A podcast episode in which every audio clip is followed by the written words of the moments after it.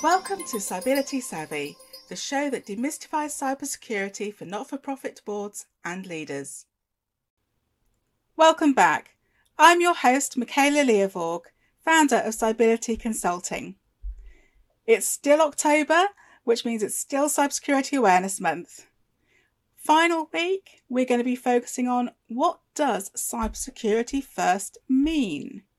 Now, if you cast your mind back a few years when the General Data Protection Regulation uh, came out and everyone was scrabbling around, uh, you may recall the phrase privacy by design and default. Now, the same thing is true of security. We should really be looking at building security in whether it's into products, services, the business processes to deliver those services, whatever it is, security should be built in by design and enabled by default.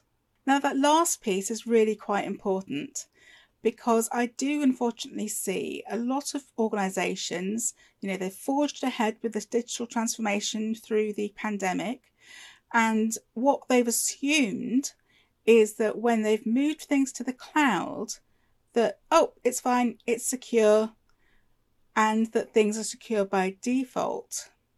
Now, unfortunately, historically, this was not always the case, and actually, in some controls, it's still not the case. So, whether it was putting information into Amazon buckets and being misconfigured and being available to everyone on the internet, or whether it's Microsoft releasing a security feature but leaving it turned off instead of enabling it by default to help people.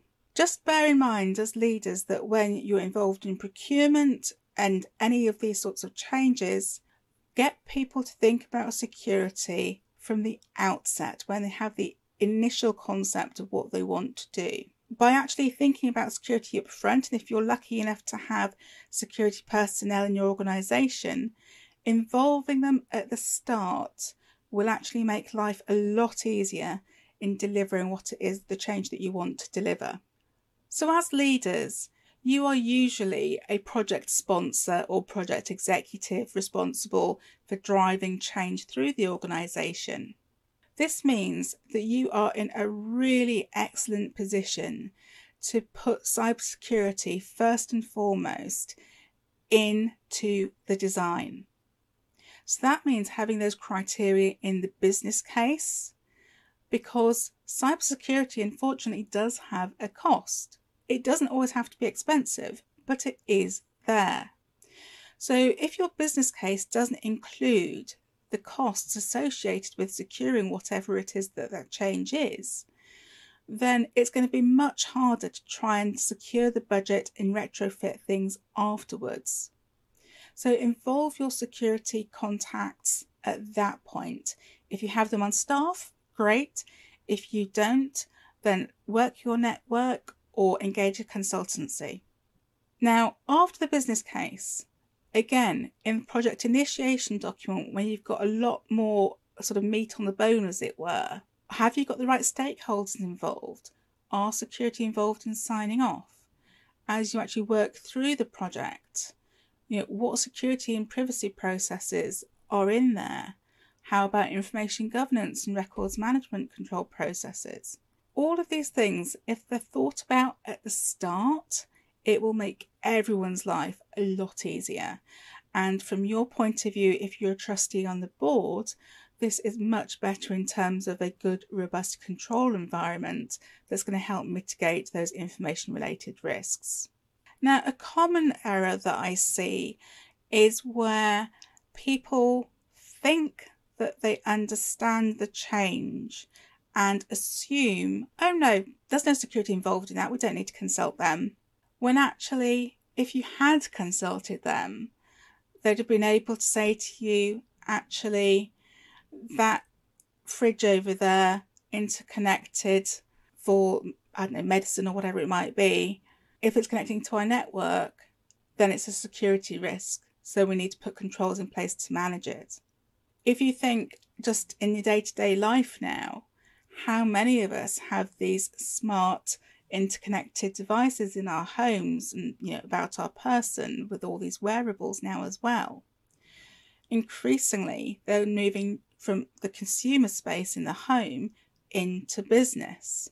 Now, whilst the government has introduced standards in the UK around the Internet of Things to try and put the onus on the manufacturers and the developers to actually secure things again by design by default, it's still on us as consumers, as business leaders, to ensure that we actually check these things when we put them into operation. So that might be changing default passwords, it might be getting familiar with the security controls that are available and determining are they on or off, you know, little things like this. And again, as leaders, you don't necessarily have to do this yourself, but be asking the questions is somebody doing this for you? And then remember in the home, your friends and family. Are you helping them secure themselves or is somebody else helping you? Spread the word because as we do that and raise that bar across the country, then we will be in a better position in terms of you know cybersecurity across the nation. So I talked previously in an episode about how as leaders you will be making decisions around financial investment um, across the organisation, not just in security. So, something that I've seen a fair bit is where, as leaders, you've declared what the policy is and the board signed off on it. And the missing piece can be that financial investment or the communication to middle management of the financial investment available to them for security controls. For example, you might have decided that actually, because you've got lots of staff who are commuting, that they're allowed to do some work on a train to make the most of that time because it's often, uh, if they're traveling between sites, counted as work time. But are you giving them the tools they need to do the job? Does the laptop they've been issued with have a built in privacy screen? If not, does the manager know that it's safe to actually spend the money to buy one? Have they had specific training about how to secure themselves whilst on the move? Both digital information and paper based information. Just yesterday, uh, there was an amusing tweet. I say amusing as a cybersecurity professional, it probably wasn't. Um, about a lady who was sat in an airport wishing that the lawyer sat next to her actually understood client confidentiality. Next time you're commuting, have a look around. What are you seeing?